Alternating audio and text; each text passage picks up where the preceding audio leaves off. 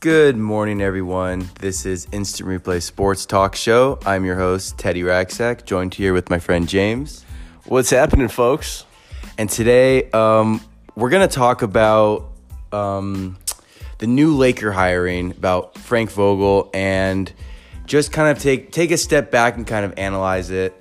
You know, a lot of people, you know, they see this hiring, and the first thing they think is, is "Oh my God, what a disaster waiting to happen!" And personally, my opinion on it is that people really need to take a step back and kind of you know, understand this guy's career, which what we're going to kind of break down here. I know um, James here was saying earlier that you know we need to really just kind of understand where this guy's been, sort of his field of expertise, and um, how the Lakers can benefit from this. So, what we're going to do here is we're going to look at um, where he started from. So, I look at Frank Vogel and I and I see that he's someone who is just kind of had a lot of bad luck.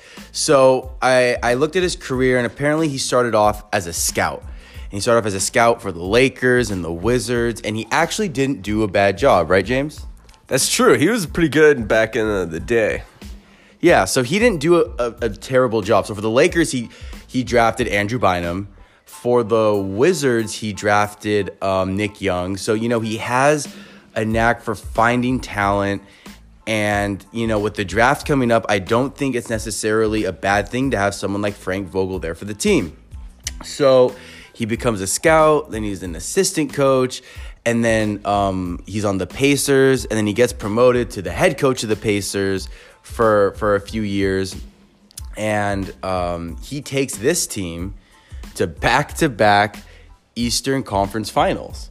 And if you look at this roster, right, if, if you look at what he had, it really like it really wasn't much. We had George Hill, he had Paul George, Roy Hibbert, he had um like Lance Stephenson and like David West. I think that was like his starting five. Yeah, but he and, made it work. But yeah, exactly. He made it work and he he he took and he you know he didn't just get bulldozed by LeBron in the in the finals or the I'm sorry the Eastern Conference Finals. He took him to six seven games.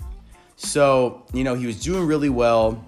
He's on the finals, and so I'm sorry, he took them to the finals, and um, you know, he took them to the finals for the 2012-2013 season, and then the 2013-2014 season, and they got really, really close, and they're you know they're trying to rebuild and get back into it, really competitive, and then Paul George has that gruesome leg injury.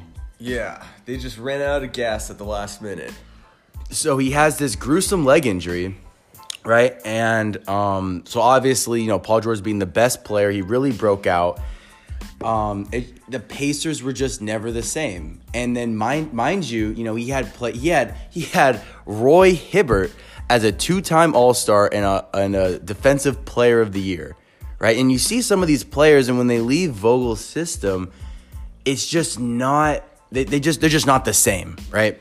So he's really making the best of it. So he has one bad season, and I guess the Pacers just, you know, that was it. He had one bad season, done, fired, which is kind of ridiculous if you think about it. Um, so Paul George gets hurt, boom, he's done. So the, the Magic hire him, and then he goes to the Magic, and he struggles a bit with the Magic. So with the Magic, you know, after two years, he was 54 and uh, 54 wins, 110 losses. Um, you know, he was only there for a couple years. He gets fired, but to be fair, you know, this this Magic roster really wasn't that impressive. Yeah, I, imagine what he could do with the roster that we have now. I think I'm I'm optimistic about it. It's just I look at the raw. you know everyone was so quick and they just they just just cut him out so fast.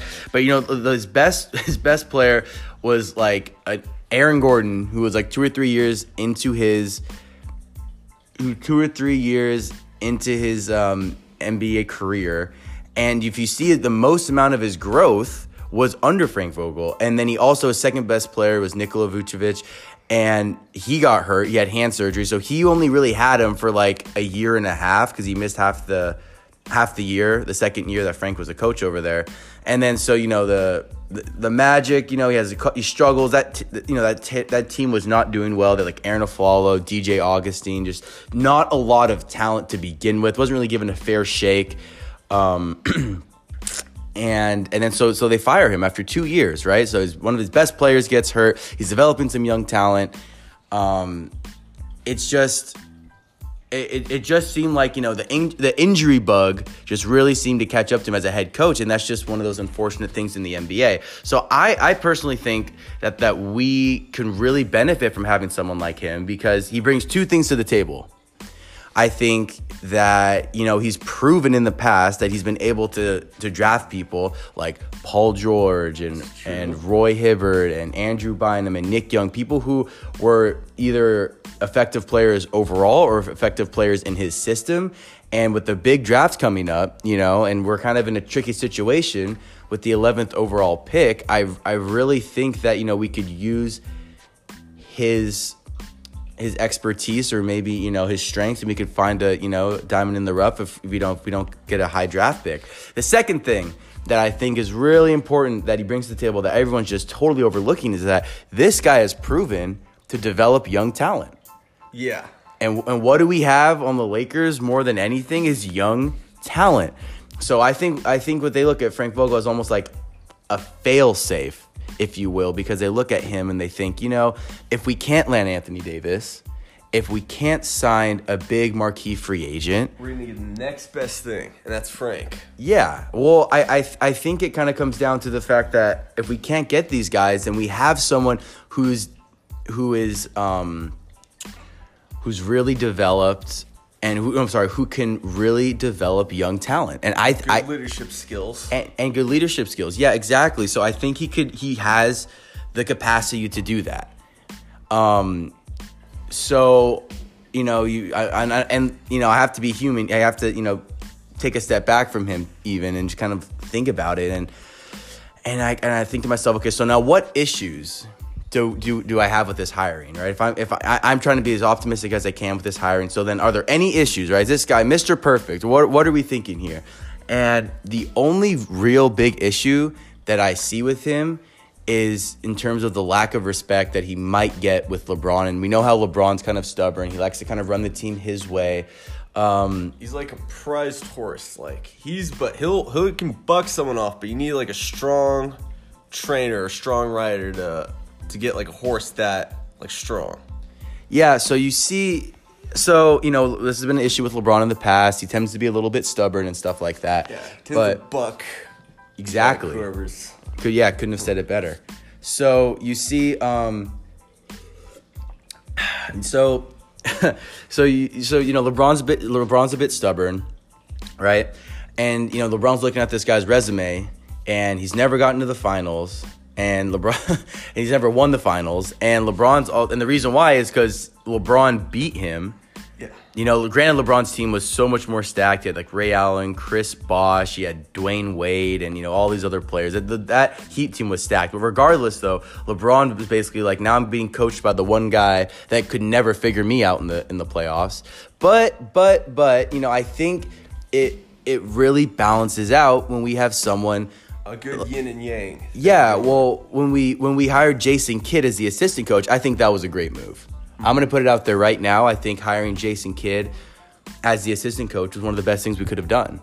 I I look I look at that hiring, and and Jason Kidd is someone that LeBron has been very open about, and he's been very has a lot of respect towards. So he may not he may not you know respect Frank, It's like a good cop, bad cop thing kind of going on. Yeah, and uh, so he may not respect Frank, but he definitely has some respect and some admiration for Jason Kidd. And Jason Kidd is someone that even beat LeBron in the finals. I think 2011 with the Maverick in the Mavericks. So I think it's going to balance itself balance itself out well. So with with Frank, you get some scouting, you get someone who could develop the young core, someone that you know is very defensive minded, brings all those things to the table, and then you have Jason Kidd who's someone that LeBron respects, who could, you know, kind of get a hold of the locker room.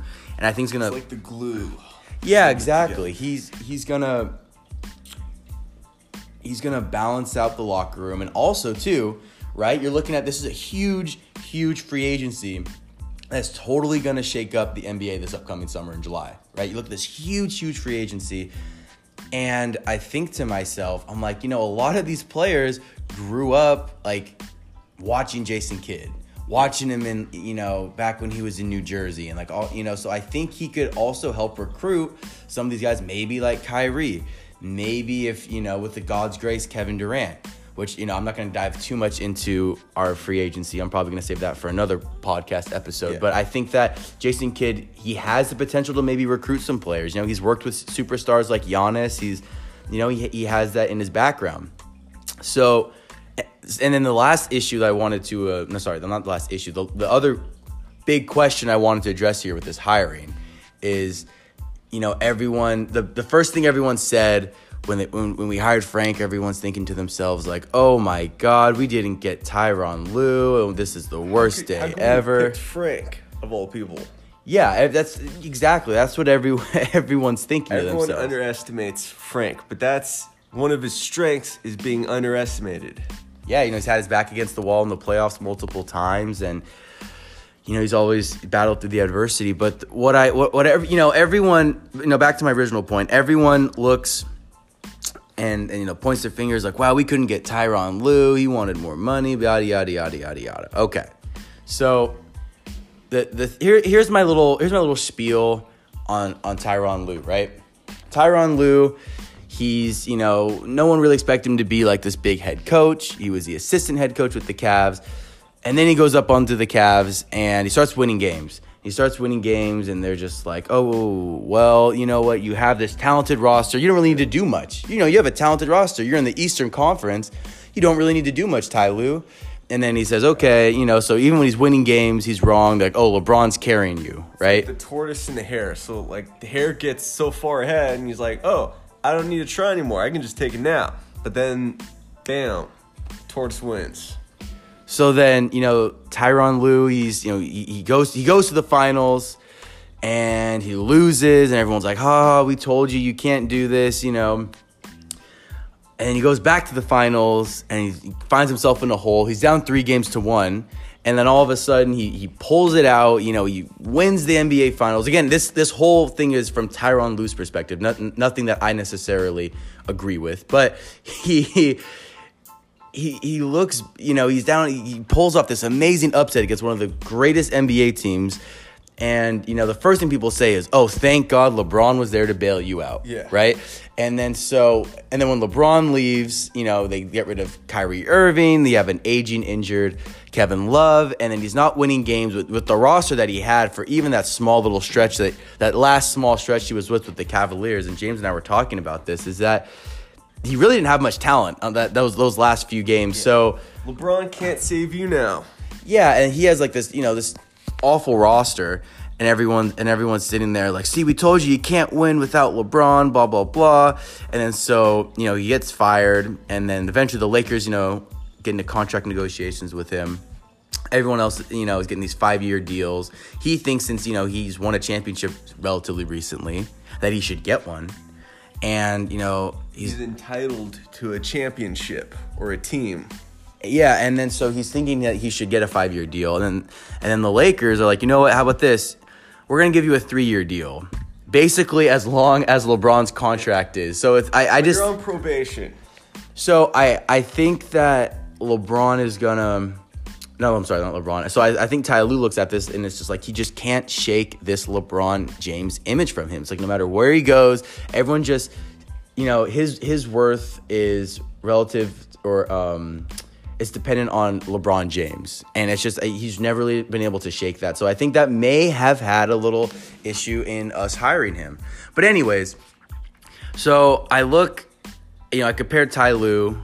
I, I look, I look at Frank Vogel, and I just and, you know, Tyronn Lue's roster was just so stacked in a conference that really wasn't that that really wasn't that impressive. That really wasn't that good.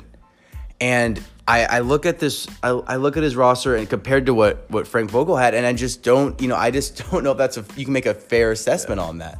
Frank was able to do less and do with less and do more. But Ty Lue, he had more, but he did less than Frank. And I think Frank's the real one who's going to bring Lakers to the glory days.